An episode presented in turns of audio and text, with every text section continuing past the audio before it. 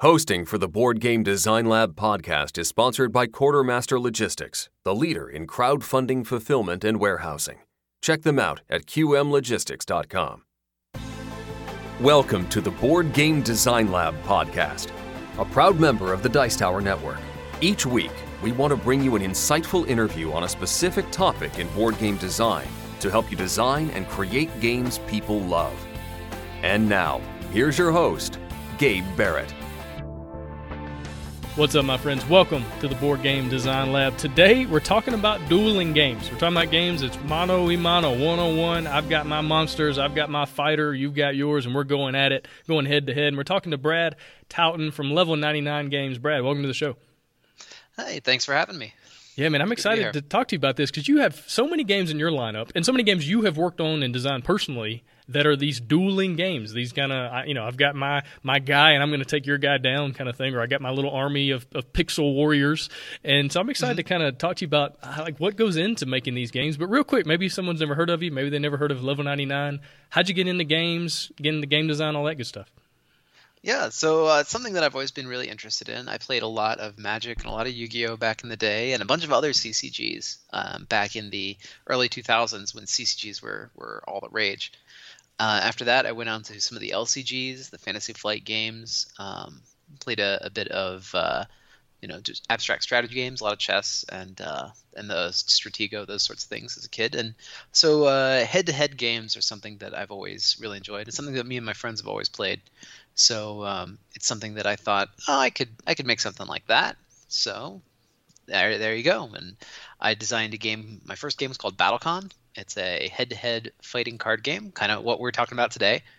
Uh, follow that up with a more traditional uh, style game, Pixel Tactics, which is you control a whole army of characters, and then following that up with a game called Exceed, which is a more LCG card game style of fighting card game. So those are sort of the the dueling games in my lineup. Got a few other two player games like uh, Noir, Killer vs Inspector, which you may have heard of. Mm-hmm. Um, let's see a couple others, a couple old ones, Disc Duelers. Um, anyway, like Sellswords but, I think comes to mind. Yeah, Sellswords. Yep. Sellswords is not my design; it's mm-hmm. my publication but uh, but that was done by an outside designer. But I do I do pick up occasional games, two player games that I enjoy. So we have a big focus on two player games at Level 99 Games. And if you are in a gaming group of two, or if you are the kind of person who has friends who get together and play tournament style games where you play a bunch of small 1v1 games uh, in company, then check out some of ours. You might enjoy them. Yeah, for sure. And I think this is actually a, a, way that a lot of people get into the hobby, especially through Magic. And and that's how you know I started playing Magic in college, and just me and some friends, and we'd play one on one. And because I mean, team like two versus two in Magic, it's okay. It's just not how the game's meant to be played. And so I think a lot of people come into the hobby with this style of game. But before we get into that, tell me about Level 99. How did that kind of get started as a company? How did you get into that? Oh well, um, I've always been designing games, kind of in my spare time as a hobby. I'm trained as a computer scientist, so I did uh, programming. I mainly developed iOS apps back in the uh, 2010s, and then uh, the big uh, recession hit. I ended up going freelance, doing contract work, and about that time, the Kickstarter boom started, and I looked at all the games that were doing that were the board games that were being made on Kickstarter, and I was like, well, I can try that. What have I got to lose? So I put BattleCon, my first game, up on Kickstarter, and it funded, and uh, the rest is history from there.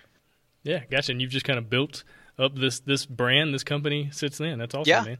Yeah. After uh, after a few years, it became my full time job. So now I run Level 99 Games, and we got about uh, I guess about eight people that work on our projects every single day. Yeah, very cool. I'm excited to talk to you more about the, the company stuff in the bonus round. We'll get to that at the end of the show. But real quick, let's talk about what makes a good dueling game. What what makes one of these types of games a good one? Because there's a million of them out there. And so, like, what separates the the average, the mediocre, the bad from the great ones? Well, I would say that a good dueling game allows you to express your play style through the movement of the characters the strategies that occur on the board and the the way you choose to pursue victory. So in a, in a, in one of these kind of games, and to give an example of the sort of games that we're talking about, um, we're talking about two one v one games specifically. are we talking specifically?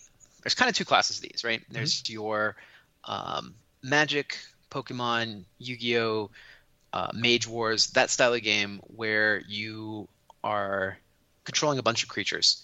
Actually, maybe not Mage Wars, but uh, like a game where you're controlling a bunch of creatures and you're battling it out with the enemy, and they're just kind of this nebulous force over there, and they have life points. And then there's the other games which are like BattleCon, Exceed, let's see, Yomi, uh, Flash Duel, uh, Mage Wars is kind of an example. Summoner Wars is kind of an example where you have one central piece, more the chess style, where you have one piece on the board that's your character, and you're trying to use all the other resources at your disposal to defend and control that that one character. So there's kind of a, that divide on uh, in this in this genre. Is it games where you control a lot of point a lot of points of control, or games where you are one character and you are taking on that one avatar?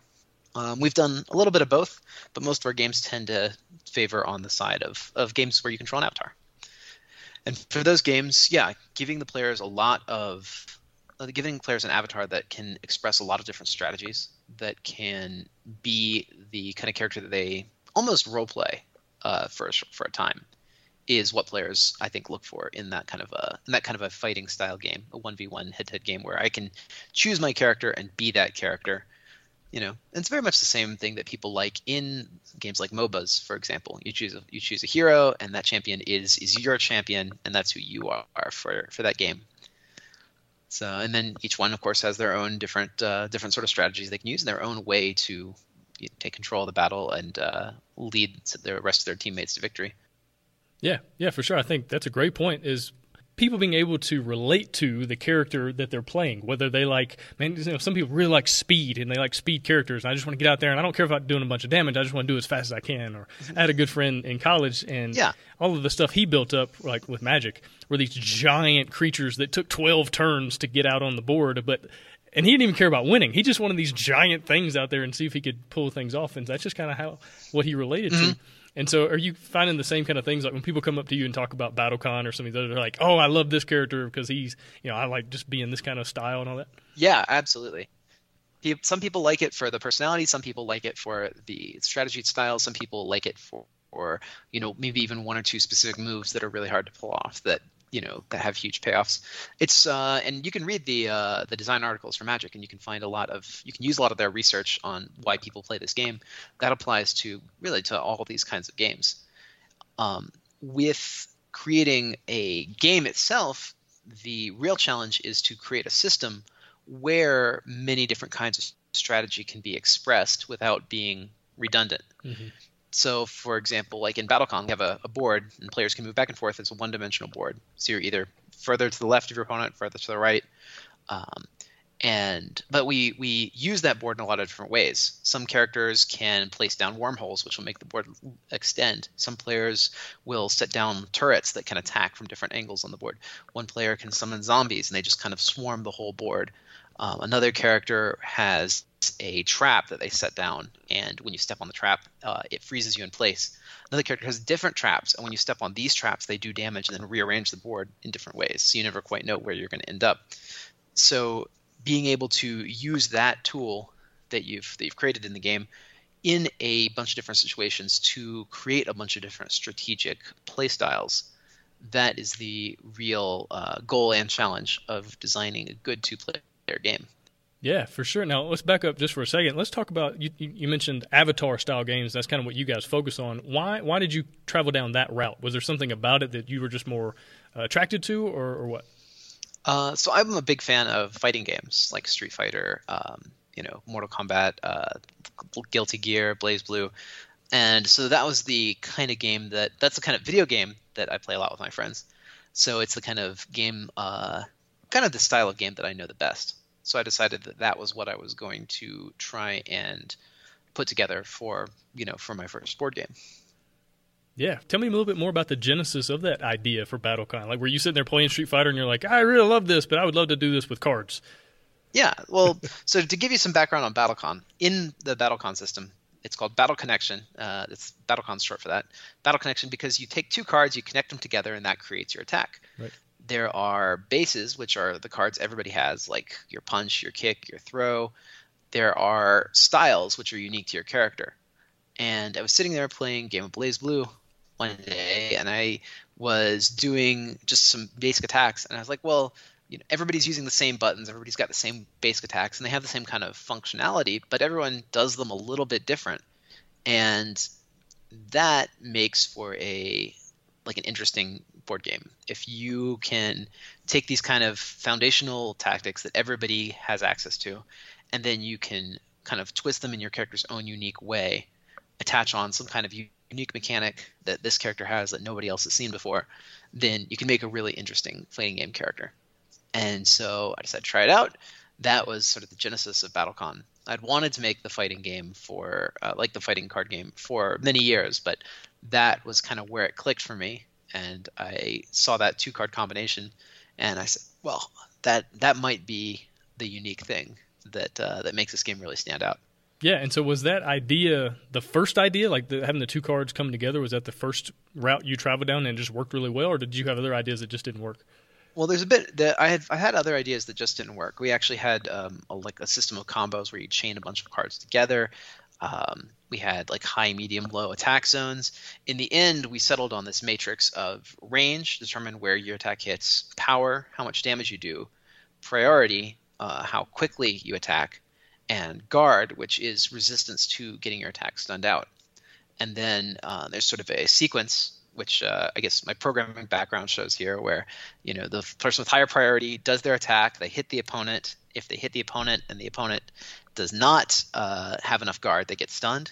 If they uh, if the opponent then and then the opponent's turn starts, and then with lower priority, if they're uh, were not stunned, then they get to counterattack, check their range, do their effects to the opponent, and then there's some uh, some in in phase stuff and recycling, like your cards go to, to go on cooldown, sort of like uh, guess sort of like MMOs type skill bar attacks. They it takes two turns to get back whatever kind of attack you use.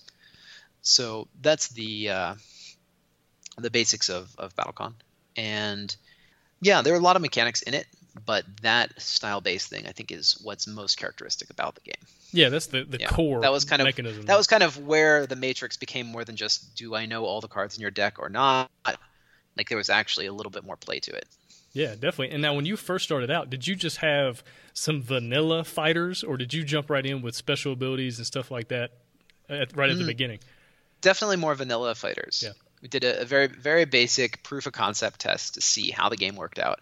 And then once we had an idea of the kind of potential that existed within the game, we started creating characters with more diverse abilities.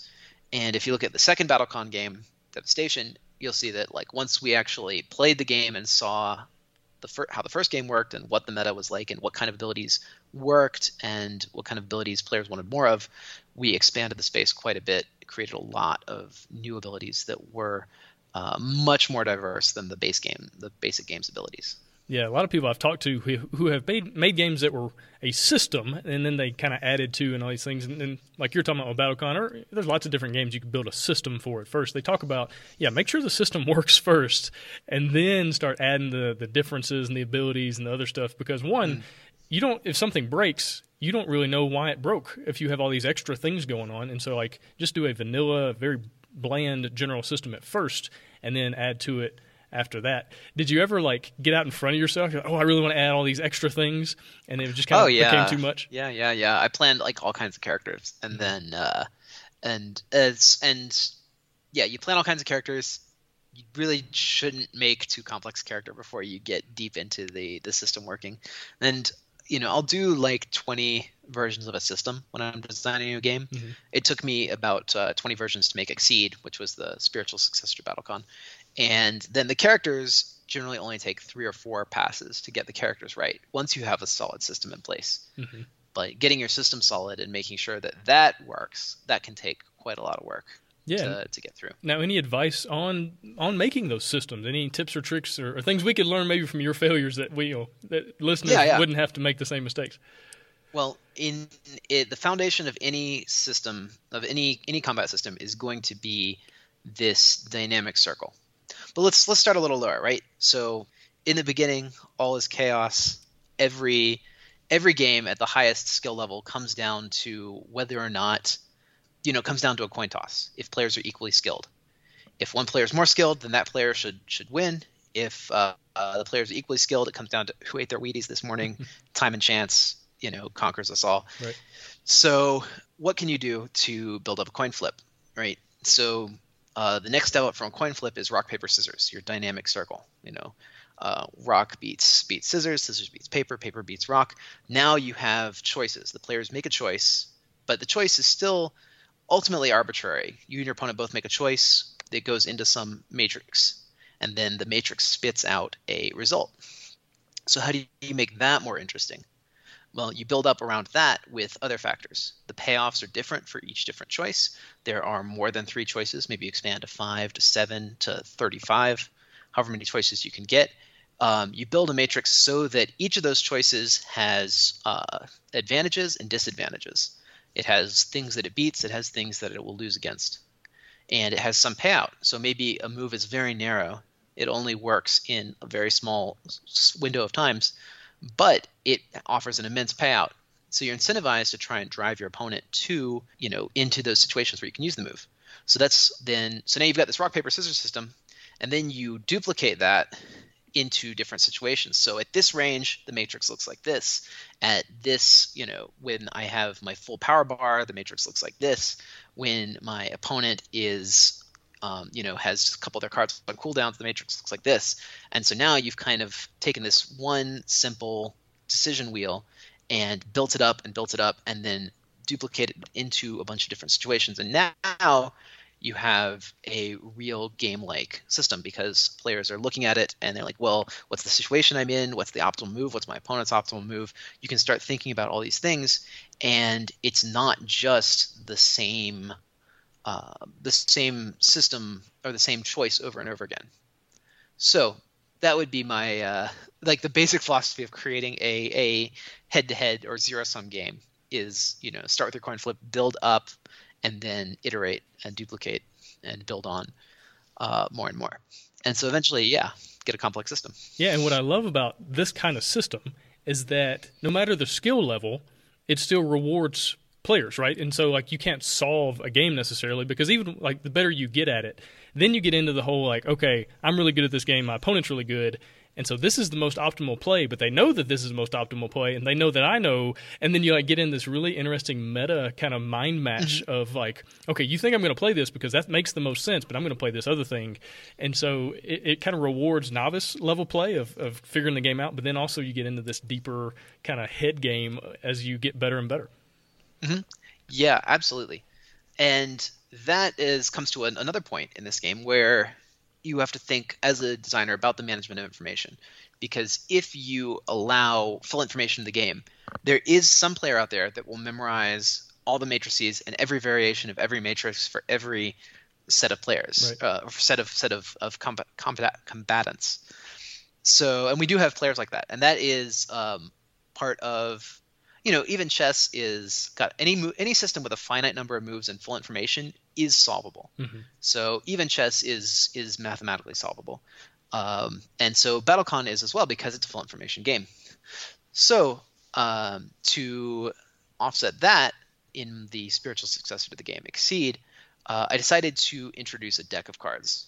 So Exceed plays on a similar matrix, but it uses a card deck, and so you understand what your opponent's capable of uh, in the global sense, but you don't know what they're capable of at this moment. And so sometimes a move which is mathematically wrong or you know inf- like like wrong in an absolute sense can be right in a local sense. It gives the players the opportunity to play their gut or to make a last ditch effort or to try something desperate, uh, knowing that the chances of success are low, but maybe it'll work out. And um, that element of letting player of uh, more analysis is something that has a that doesn't have a skill cap in the way that information uh, study does. You know, players can when you, when your game is full information, players can make the right decision. There is an absolute right decision. Yeah. When information is obfuscated, there there's a statistically right decision, but it's not there's no not an absolute right and wrong anymore.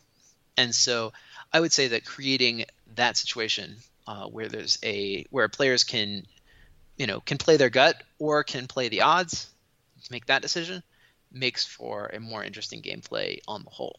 Yeah, definitely. And I think that's why poker is still such a popular game because it gives you so many mm-hmm. opportunities to kind of do what you're saying. I'm going to play the odds. I know in my head I have a 71% chance of winning, but my gut says that that other guy is beating me right now and I'm going to fold. And you like get these really interesting decisions and if you can recreate that in a dueling game, head-to-head game, I think you've created something really cool. Now with Exceed, did you how much of Exceed was just taking like all of the organized play and like different playtesting and just years of information and going, okay, now what do we do next? Or, or like where did it where did Exceed kind of come from? Well, so originally it was BattleCon 2. Yeah. And because I, I I liked BattleCon, everybody liked. Well, I wouldn't say everybody, but BattleCon was the most popular game that that I made and had a really big following. And I really liked BattleCon, but I didn't like how high level play became kind of all about uh, all about statistical, mm. like understanding understanding all the matchups and understanding full information, and basically calculating. Yeah. The game was was very much like chess in that it was about calculating and reading moves ahead.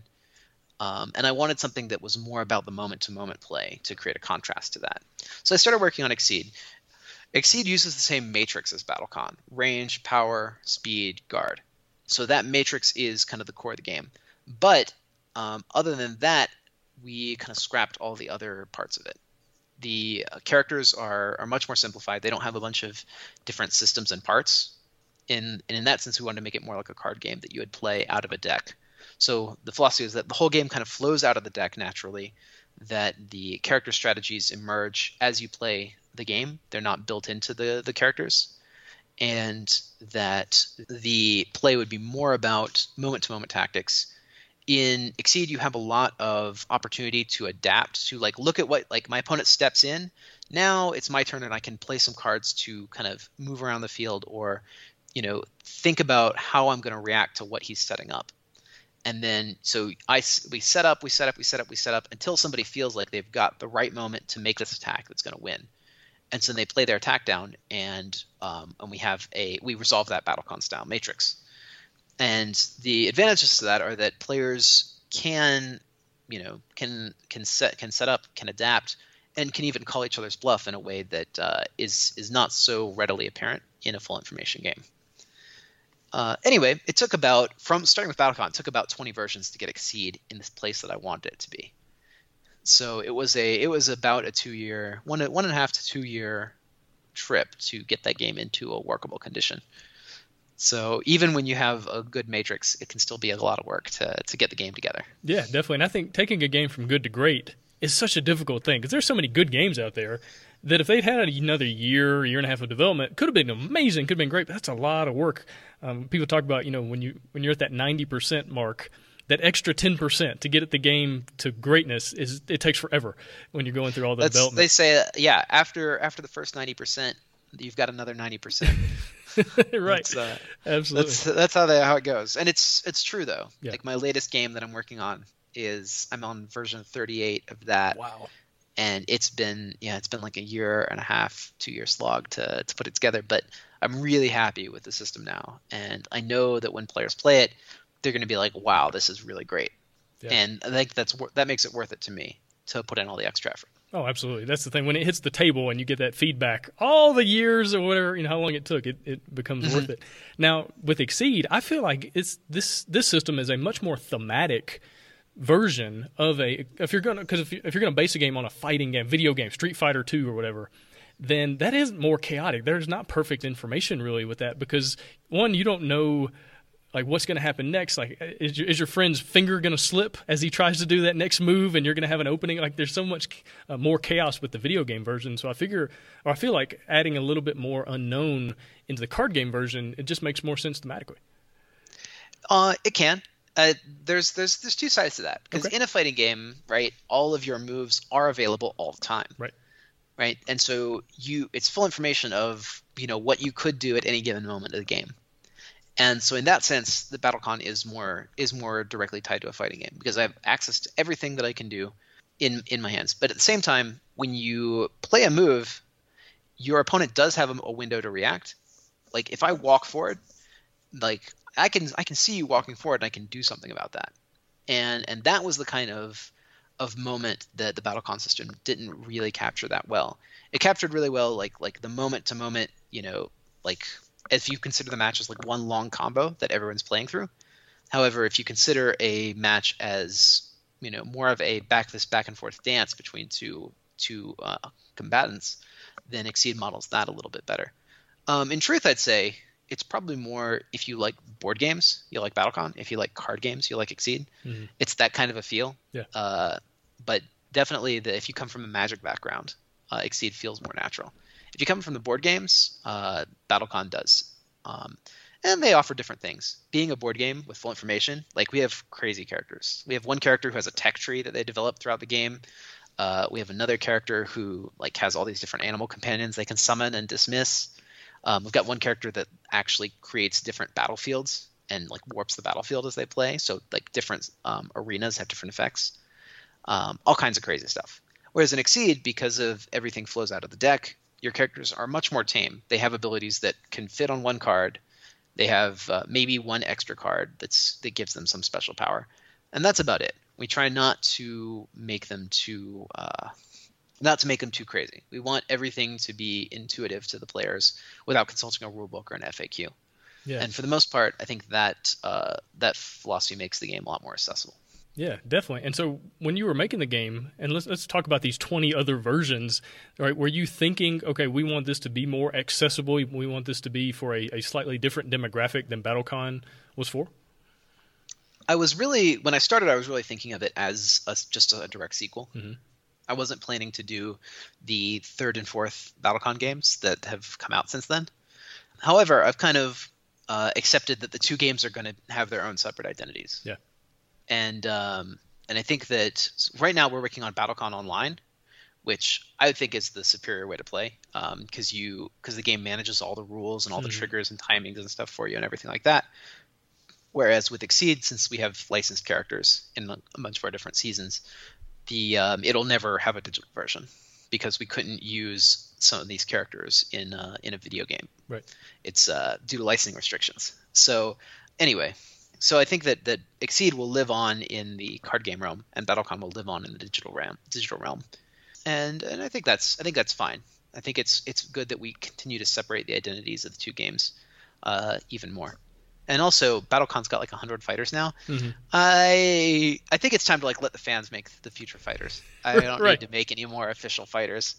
Tournament meta is already uh, is already pretty crazy as it is. Yeah, definitely. And let's let's talk about that real quick. What does the what did the process look like for creating all those different you know different mechanisms, different things going on with the different fighters? Like how how did you approach creating new people? Uh, so with with BattleCon, I actually looked at different board games that I enjoyed. I looked at um, game mechanics in other games, and I said, "Oh, well, like worker placement. Um, well, I could do something like that. So I'll make the zombie guy, and he places all these workers down on the board. And every time your opponent moves onto a space that you control, you know, you ta they take damage. And like area control, well, I can make an area control character. They put down turrets, and whenever you step into the area control by the turret, you know, they zap you, or you get some kind of bonus. Um, you know those sorts of mechanics like obviously the tech tree character is is definitely inspired by board games. So i went for for those kinds of mechanics. Um, and sometimes i looked at thematics too. Obviously we've got like an elemental guy who uses the the four elements kind of avatar style. Um, we've got a character who is a poison character and every time they hit you you lose cards out of your hand. Um, sort of that redemptive style. So it's kind of just wherever inspiration strikes. Yeah. you can you can come up with a character there and often it's just being it's just about being literate of the genres of the tropes and of the mechanics that are available to you and just integrating all those different tools into creating cool character designs Yeah, very cool. And then, all right, so let's let's take a step back. The twenty-ish versions. What did those different versions look like? Like, how different was version two compared to version three, and that kind of thing? They tend to be i tend to call it a new version every time i have to reprint the cards for the game um, or every time i have to rewrite the rule book in a major way Mhm. if i can just add a footnote and write it onto the cards then it's you know it's like 2.1 or 2.2 or 2.3 when i have to say all right we're going to try adding a new stat or adding a new timing trigger or adding a new you know like um like changing the the the the way the game works now there's like two axes instead of one now it's going to go like vertical versus just on the on the flat plane you know, big changes, we change versions. So yeah, like 20 big changes between the two games. Gotcha. You mind talking about some of the big changes, or maybe some of the things that you're ex- excited about? You're like, yes, this is going to be great, and it just didn't work for whatever reason. Yeah. Well, at the beginning of the development, I imagined that it was going to, I was going to make a more interesting game by making it more complex. Hmm. And so I added quite a lot of things. Like characters had like a token pool and a power bar, and they had like cards that were all the different mechanics in the game, like a, like a burst. Uh, if you played fighting games, like a V skill, you know, all these different kinds of cards, and you just kind of had this dashboard of like 30 cards in front of you that you could use at any time. Mm-hmm. And it was it was kind of kind of wild, and I I eventually like started cutting down and consolidating and turning like all those mechanics into single like you know merging two cards into one or merging you know these cards into into those and taking this whole set of cards and putting it on the bottom half of those cards. And it kind of like con- condensed down and condensed down and condensed down until it was all in one deck. And that's when we said we said okay this is actually kind of cool let's mm-hmm. let's like have the game play out of one deck it reminds me of when I played Magic in high school, where I could just carry the deck around in my pocket and say like, "Hey, let's battle." Um, so that was so ultimately I I, re, I realized that the complexity and depth of the game or the depth of the game was not going to come from complexity, but it was going to come from the um, the uh, depth of tactics that were available to the players through the cards. So we came up with a bunch of all those different subsystems that we had. We turned them into the basic game's tactics. You know, you're allowed to move, you're allowed to change your cards, you're allowed to, um, you know, get get cards into your power bar, which is just a second discard pile that you can discard to your discard for power. And so those mechanics like smooth down in a in a much cleaner way. And we kind of just made uh, made some rules for the design. I guess would be the best way to put it. We made it made rules for like this is how this is the roof of complexity. These are the the limits of components that we're gonna let any character have. And by following those rules, we managed to strip the game and streamline the game down to its present state. Gotcha. So it was really just a big process of consolidation in a lot of cases, good design is about uh, is about reduction yeah. and not about expansion.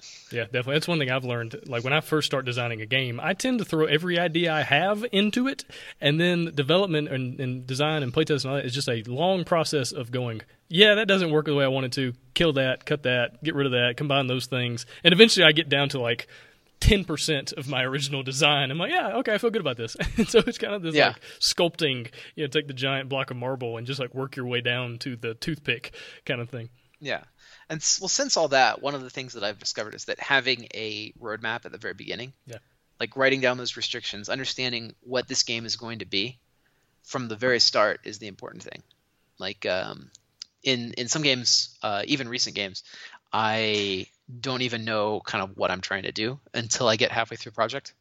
And then I'm like, like, is this going to be a legacy game or not? well, that's the kind of thing that you really have to know before you get started. Yeah. You know, is this going to be like two players or three or five? Well, that's the kind of thing that you you gotta you gotta stick to. You can't really change that during development. Mm-hmm. If you do, you're going to change the entire game. Yeah, or it's going to feel so. like super tacked on. Like, oh, this exactly. wasn't supposed to be three players, was it? This is a two player game. You added a third player uh, concept. Yeah, yeah, right. I've talked to some yeah. designers that say what they do is they they start off with like a vision statement for the game. They'll like write out a mm-hmm. couple sentences and say, "This is what I want the experience to be: two to three, you know, two to four players, whatever."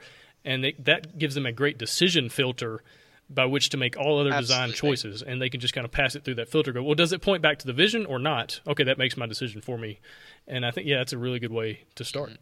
I think that's absolutely right, and it's something that I've that I've started doing for my own projects as well. Yeah. Now, what does playtesting look like for one of these games? Because I mean, there's so many different combinations and variables, and you know, when when mm-hmm. this fighter goes against this certain fighter, and what happens then? Like, what does your playtesting process look like? So, with playtesting, uh, obviously there's two parts of this, right? There's the there's playtesting the system, right? Then there is concepting for content, which we'd call like development, right? And then there is uh, testing for integrity, which is the balance part, right? So at the very end, like te- uh, playtesting, or what I call like the design portion, in design, we are just trying to get the game right. We don't really care if the characters are good or not. We mm want to know that the core mechanics are in, are in place and that they work really good. That that matrix is solid. That um, there's enough depth and possibility that you can see the potential of this system. And if players are sitting down and having fun and enjoying the the, the system independent of the characters, which may be kind of weak sauce at the at the beginning, then that's fine. You know, we make some generic characters, we play the game. Those the the game system shows potential, and so then we say, okay, well, let's move on to development. And then in development, we come up with concepts for all the different characters, and you know, unique mechanics for the characters, and rules for how they're going to work, and kind of how they individually play. And we playtest those in in house with a very small group of testers, just to make sure that they're fun like we were looking for the fun factor, we're looking for the playability of these of the content. You know, make sure that each each fighter has its own unique identity, that they are fun to play and that they're fun to play against, and that uh, you know if it's like a cooperative game that each boss has feels distinct and unique and makes an interesting encounter. And then once we have that part, the development part, then we move on to the balance, where we actually release the game to a large pool of testers we start collecting statistical data, seeing, oh, well, these characters just can't seem to keep up with these other characters. So that uh, so we need to rebalance these guys, or you know, a large group of people are still thinking, oh, maybe that's not quite. Uh, maybe they're not enjoying this matchup or this group of matchups very much. So maybe we take this character back design and change their abilities so that they're more interesting to fight against or with. So so it's kind of that three stage process. And even then, I think there's probably a fourth stage, which is rebalancing, because even as much balance as you do, you're never going to truly understand a game until you've released it into the wild. Yeah. And you can't really balance a game until you've got a tournament scene, right? right? Because people are figuring out how to break because, it. yeah, because yeah. no matter how much playtesting you do, somebody is going to once competition's on the line, somebody is going to figure out um, a way to to break the game. And so rebalancing is something that we're doing now for a lot of the fighters in BattleCon as we prepare to release um, the new remastered edition and the final expansion, Wanderers, for BattleCon. So we're gonna like we're gonna release like the big all in everything final collector's box plus final expansion for BattleCon in probably the next year and a half or so. Yeah. So we're working heavily on getting the balance really tight for that.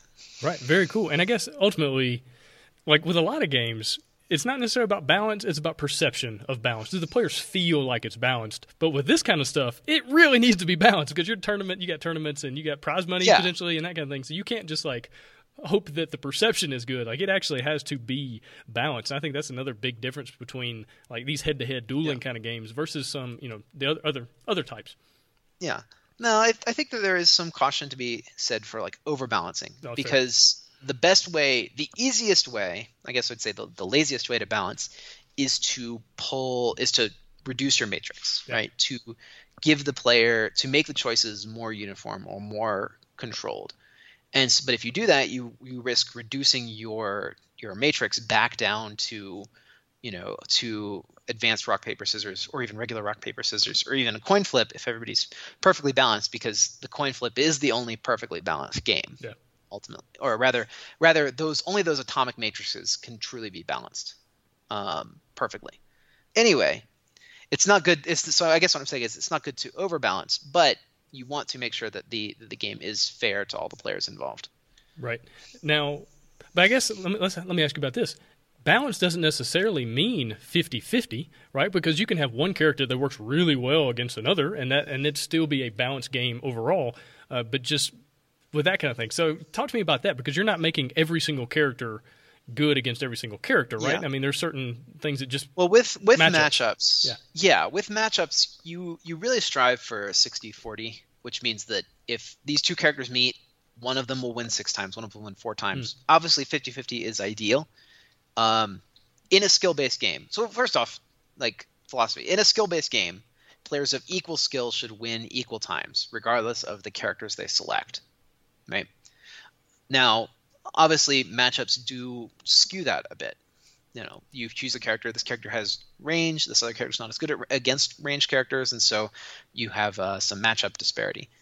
So you just have to try and keep that within a reasonable level. Players will accept a 64 a couple 60 40 matchups. If you've got like 7 and 3 that's problematic. 8 and 2 you really need to fix this like we've uh, in the early BattleCon games we uh, we didn't take quite enough time in the uh, in the balance stage and because we had to we had deadlines to to to meet for production. And so we ended up having a few matches that were actually like this character is is just not beatable in a lot of matchups or this character is not able to win in a bunch of other matchups. Thankfully we're we're rebalancing that and rebuilding those characters now but uh, it is something that i look back on and i'm like well we could have done that a bit better um, that said the more characters you have the more advanced your techniques have to be yeah. so um, using you know wherever you can using mathematics like AIs or even just statistical analysis to compare the cards of the of the characters to make sure that they're um, you know approximately on the same level. Getting a bunch of players to record matches so that you can see what's happening. And this is one point where BattleCon Online is really helping us out because obviously every match is recorded, right. and we have a huge statistical pool now to use in balancing our characters. The characters that might balancing decisions that might have taken us um, years to make in the physical version only take a few months because we can look and say, oh, well, this guy, you know, wins 70% of matches. Maybe we just give him like minus one power on a couple of these attacks and see how that goes. Yeah. As opposed to, you know, with physical release, you have to print up more cards and distribute them across the world to everybody. It's much more difficult to make these fine tune, finely tuned changes. Yeah, with the digital, you can just update it right now. You can go into the code, change yeah. the numbers a little bit, and it's immediately updated as opposed to cardboard or you know with cards, and you have to wait for the boat and the printing and all that good stuff. Yeah. So if you are doing a like heads up card game where you have to do this kind of mat- matchup balancing, uh, creating some kind of digital version is mm. really important. Whether it's just tabletop simulator or whether you can do something a little more advanced, uh, if you have the time and energy and money for that, uh, I think these days to get your balance in a good situation, uh, it's almost mandatory that you have some kind of digital way to play the game. Yeah. Now, when you're doing the balancing, do you have just a bunch of spreadsheets and like the actual math and the numbers that you're comparing and looking at, or how do you like? What's your process of balancing? So um, I'm not very good at balancing. so my process is actually to hire someone better than me to do the balancing for me. Fair enough. This is this is what I've learned after five years of doing these kind of games. I am really cool, really good at making the concepts for characters and making characters that feel very different. Mm-hmm. Uh, once it comes to like play that character 50 times and make sure that they're in the right space numbers wise, uh, my eyes just kind of glaze over and I fall asleep. Mm-hmm. So um, so I've got better people than me working on that side of things, and uh, I think that's probably the best decision I ever made was to empower the fans who are, you know, the the fans who are really into this kind of statistical balance. Because when you make a competitive game, players will emerge that want to play it competitively, yeah. and they'll and of those players will emerge who will do statistical analysis, who who care enough to really delve into the intricacies of the system, and um, elevating those players to an official status where they can help you to shoulder that part of the game, which is really too big for any one person to handle. Right. Um, that is a big, that's a, a huge help in making a game that has more integrity to it. And it's the big difference between our more recent offerings, which have been much more balanced, versus our original offerings, which were just, you know, me and four guys getting together on Tuesday and Thursday to play, you know, five hands of the game and then make some notes. Yeah. Yeah, definitely. I think so. when you can build up a community and then empower that community to help you in the development process, games get so much better just because you have so many more eyes on it and so many more plays, uh, and it just goes a long way. Now, do you have any kind of system uh, where you say, okay, we need to, you need to play this many hours, this many play tests before we know that we're on the right track? Or like, do you have any kind of system for that play testing, or is it just kind of a gut feeling? So I have one one uh, one member of our community who is like who who is paid to coordinate the rest of the community members, and he sets the agenda. He says like, look, guys, I really need all of us to play this, you know, this number of times. Um, I need to get some numbers on this guy, and you know, like can and he gets everybody together and he gets them to, to play the game and he records all the results and boils them down and then makes a change log and then um, our production guys go and we change all the cards and we create a new digital version so that everybody can play it again online with the, the new changes. And um, you know, play, for the players that help out, we reward them with point, like just the like the ordinary playtesting side of things. We reward them with points from our organized play program, which get you, you know, basically all the cool swag mm-hmm. for playing the game. So extra costumes for the characters, or you know, um, bonus stuff. We sent out play mats one time. We, uh, you know, different things like that. We're always looking for new things to give out to the people that help us do our playtesting or who get involved in the community. So, yeah. Yeah, very cool, man. All right, let's switch gears a bit and let's talk about pixel tactics and kind of, you know, we talk about Battlecon Exceed, and those are a certain style, but pixel mm-hmm. tactics similar but different. So tell me a little bit about the design of that one, and let's talk, you know, pros, not pros and cons, but like similarities and differences between it and and the more traditional like fighting games. Okay, so pixel tactics is more in that other side arena where you control a lot of different characters. And so it's more about taking instead of having one solid uh, set of abilities and using that ability set to take out your opponent, like in the more dueling type games. This one is you have a deck, and that deck is full of different abilities, and you have to choose how to use each one of these things in a grander strategy. So the abilities themselves, the cards themselves, are interchangeable and more flexible, kind of like a CCG or LCG and it's up to you to build a strategy out of these different tools. Rather than taking a strategy and driving it you are you know uh, building the strategy from your toolbox. And in pixel tactics this all kind of starts with your leader. You pick one leader and that leader has one big ability that affects everybody in your unit. That then will inform all of your decisions about well who do i want to put in the front line? Who do i want to put in my back lines every character based on where you place them in either the front or the supporting uh, area or the back they are going to have different abilities. Um, either usually frontline shock troop type abilities support abilities and healing or artillery utility type effects in the front middle or back.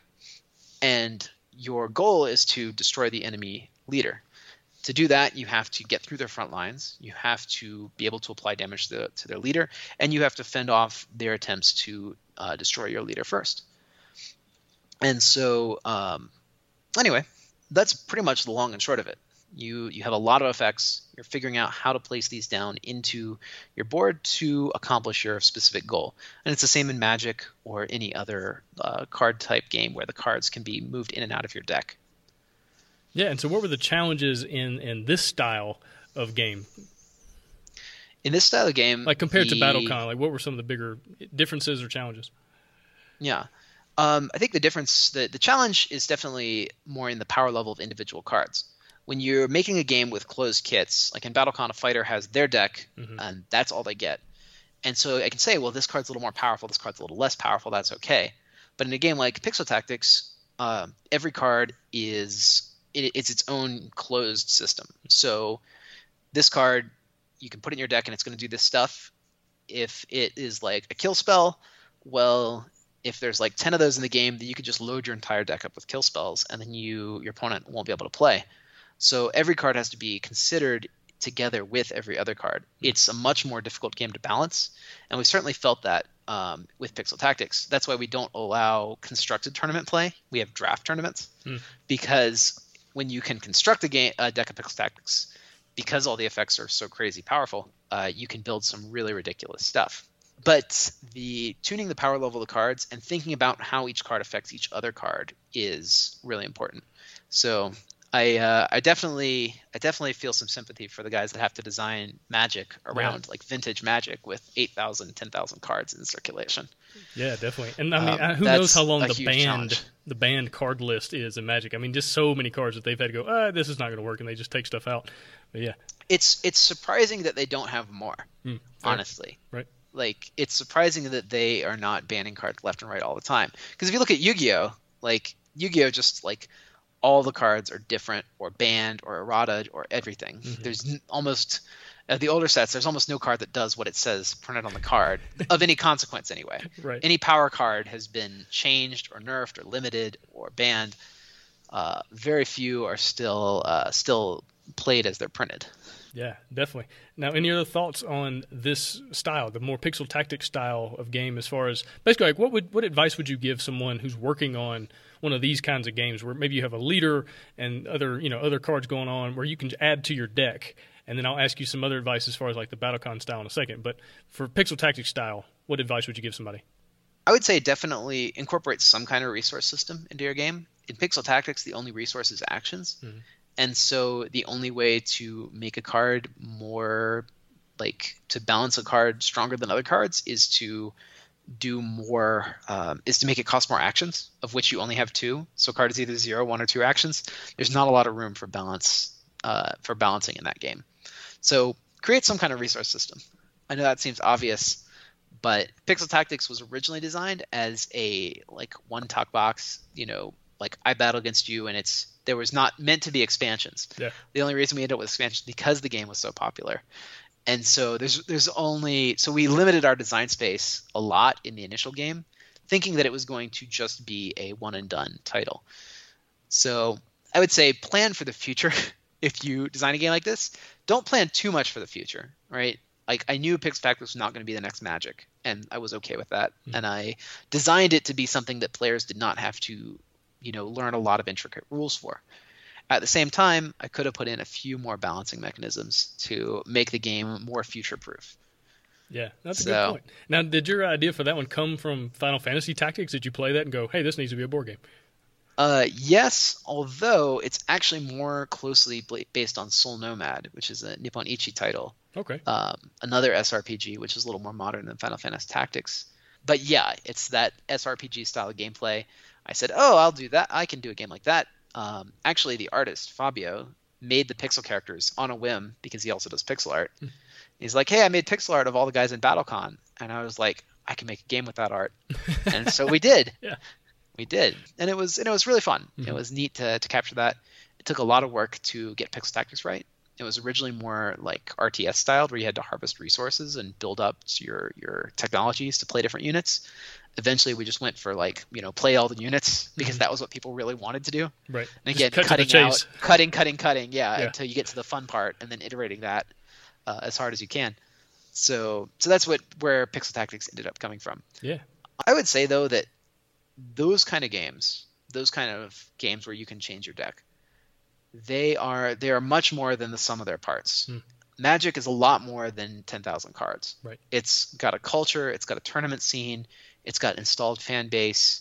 There are things that you have to have to to do something like that.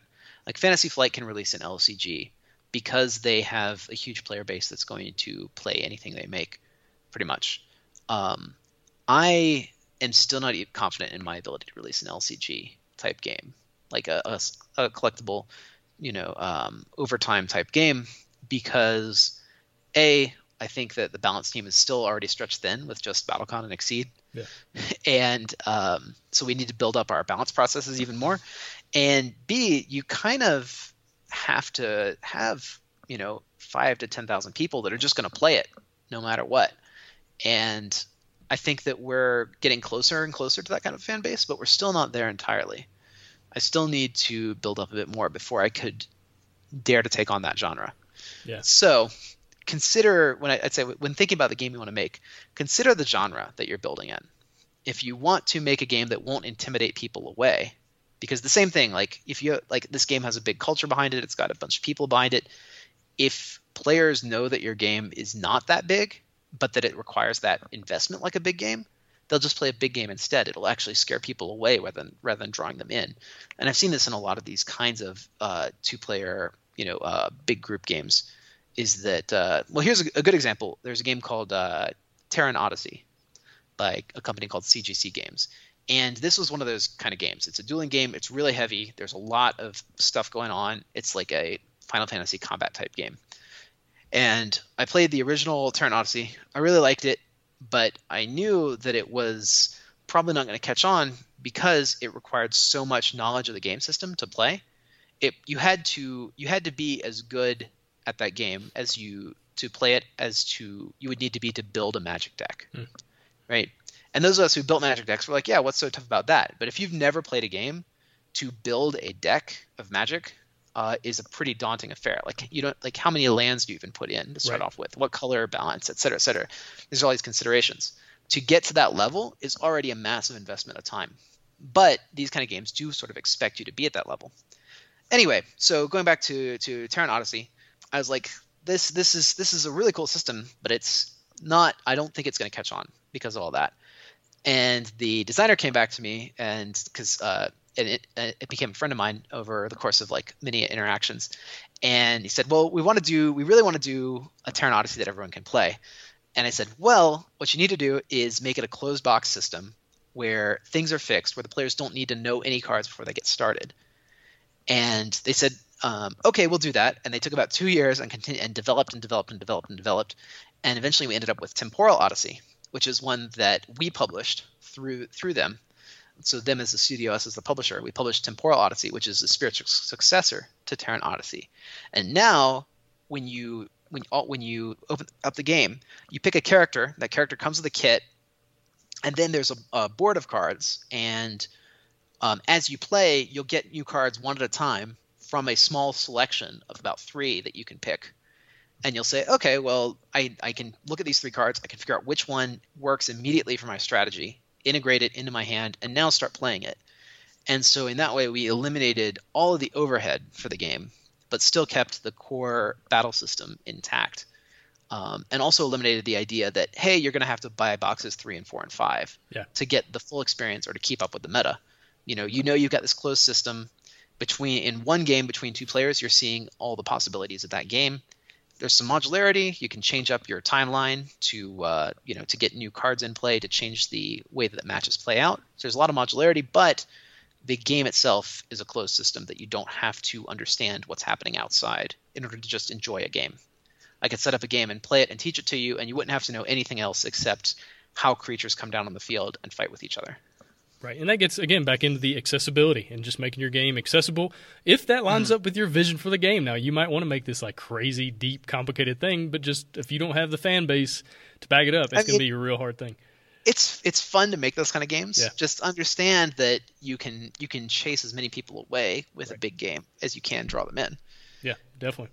Uh, now, any advice for somebody working on a game that's more similar to BattleCon, where it's kind of the you know that one deck of cards, or you know these certain fighters, that kind of thing? What would you tell those people? kind of to reiterate what we talked about earlier, focus on the matrix, focus on the system, make sure that interesting play exists, even with very simple characters. And once two simple characters can have interesting play, then start working on more exciting characters. But if you play the game and you say, "Oh, well, it'll be good once I have characters," no, like go back and work on it some more. Like play it, make it good, make it good with training dummies, Yeah. and then go for the uh, go for exciting characters, and um, make make your characters really exciting. Like do some crazy stuff. People want to see something something wild in this genre. Yeah, especially now really because there's been that- so many. Like, there's just it's hard to make original characters now. Yeah. Well, if you got a if you got a good system, then your characters will feel original Mm. because the system will the system will create an experience that's different than other systems. Yeah, gotcha. Well, Brad, awesome, man. Really appreciate your time. Appreciate you coming on the show. We're about to head over into a bonus round. We're going to talk about how to build a game company. Brad's done an amazing job the last five years with level 99 games and has just has gone from one game into an entire just selection of really great games. So I want to get his ideas and thoughts and opinions and advice on how to build a company from zero to hero, so to speak. But anyway, Brad, again, thanks for your time and good luck with everything you got going on right now. Thank you guys for hearing me out. Thanks for listening. Hosting for the Board Game Design Lab podcast is sponsored by Quartermaster Logistics, the leader in crowdfunding fulfillment and warehousing. Check them out at qmlogistics.com and find all sorts of game design resources, bonus material, and chances to win free games at boardgamedesignlab.com. And until next time, keep designing, keep playtesting, and keep creating great games. Did I mention keep playtesting?